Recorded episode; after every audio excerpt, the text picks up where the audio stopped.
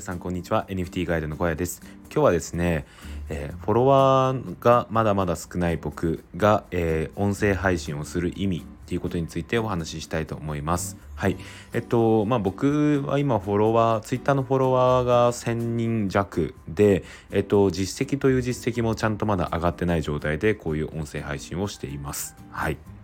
で、まあそういった中でですね、ぶっちゃけって言うと音声配信をする意味ってあんまりないんですよ。で、本当に一部僕と親しくしてくださってる方々はこの放送を聞いてくださって、なんで、なんか自分の一面をこう知ってくれているのかなっていう気はするんですが、まあ、あの新規の人が僕の放送を聞くことってなかなかないと思うんですよね。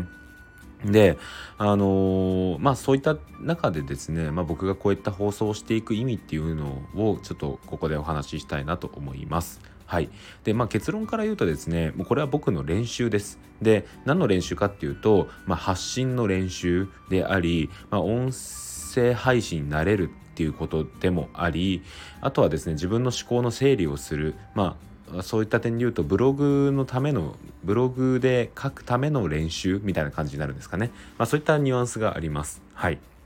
でまあそうですね。あの今後自分がどんどん実績がこう出せるようになった時にそこで音声配信をしているようじゃちょっと遅いのかなとも思っていて今この時点からこういった音声配信に離れしておくことが結構大事なのかなと思っています。まあなんかすごい自信家みたいでな感じで聞こえちゃうのかもしれないですけど、まあ、僕はですねあのー、まあそもそも音声音声でこう音声を取ることとか音声配信をすること自体が苦じゃないので、まあ、やっているっていうのもありますね。はい。で、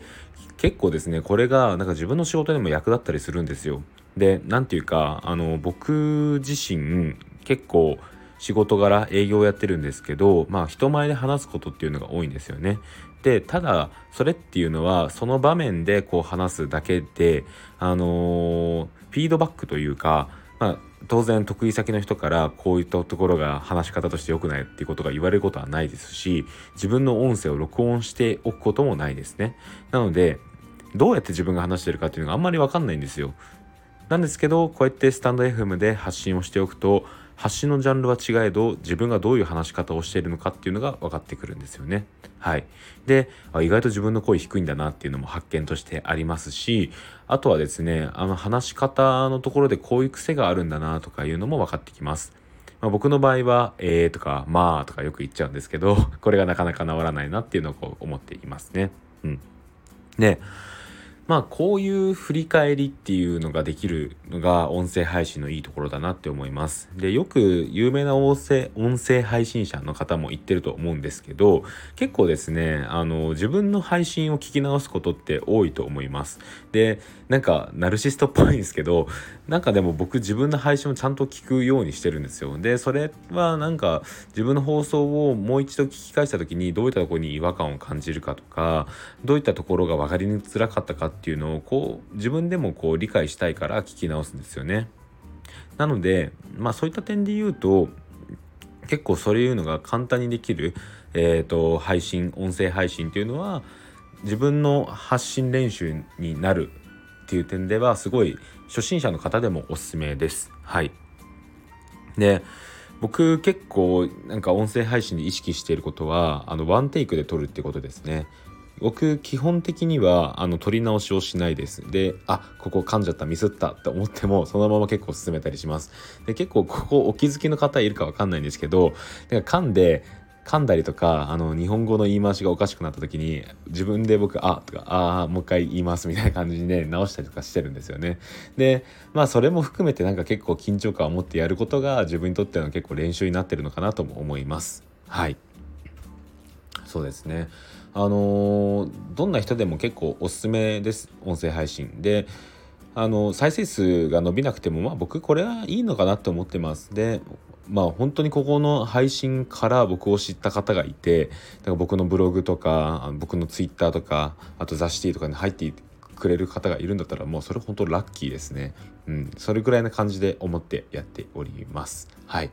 音声配信すごい楽しいですね。で、やっぱり自分の感情を乗せることができるっていうのが一番いいかなと思います。やっぱり Twitter の文面上ブログの文面上だけだとどうしても自分の人柄って部分が伝わりづらいところがあるんですがそこが、えー、音声っていうもう一つ音っていう部分を使うことによって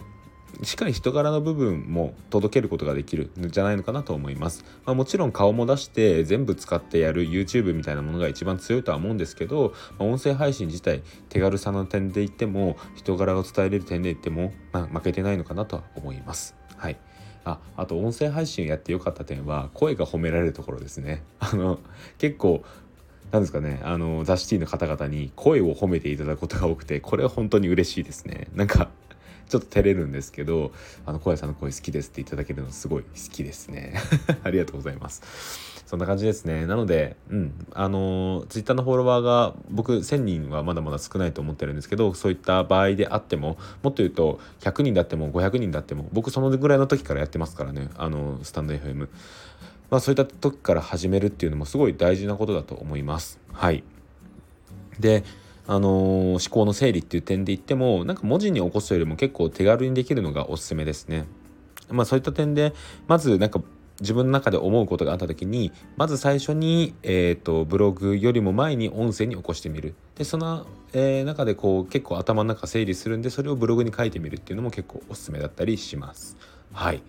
そんな感じですね。はい。今日はですねえっ、ー、と僕みたいなえっ、ー、とまだまだ、えー、権権威性実績もなく、えー、Twitter のフォロワーも少ない状態から音声配信をする意味っていうことについてお話をしました。やっぱり一番は自分にとって練習になるっていうのがでかいですね。うん。でまあ何ですかねどんな仕事をしていても、えー、何か自分の声を使って伝えないといけないことってたくさんあると思うんですがそういった時にこういった音声配信を日頃からしておくとそういった時の、えー、実践練習になるっていうのが結構音声配信大きいのかなと思います。まあ、自分で聞き直すこともできますしね。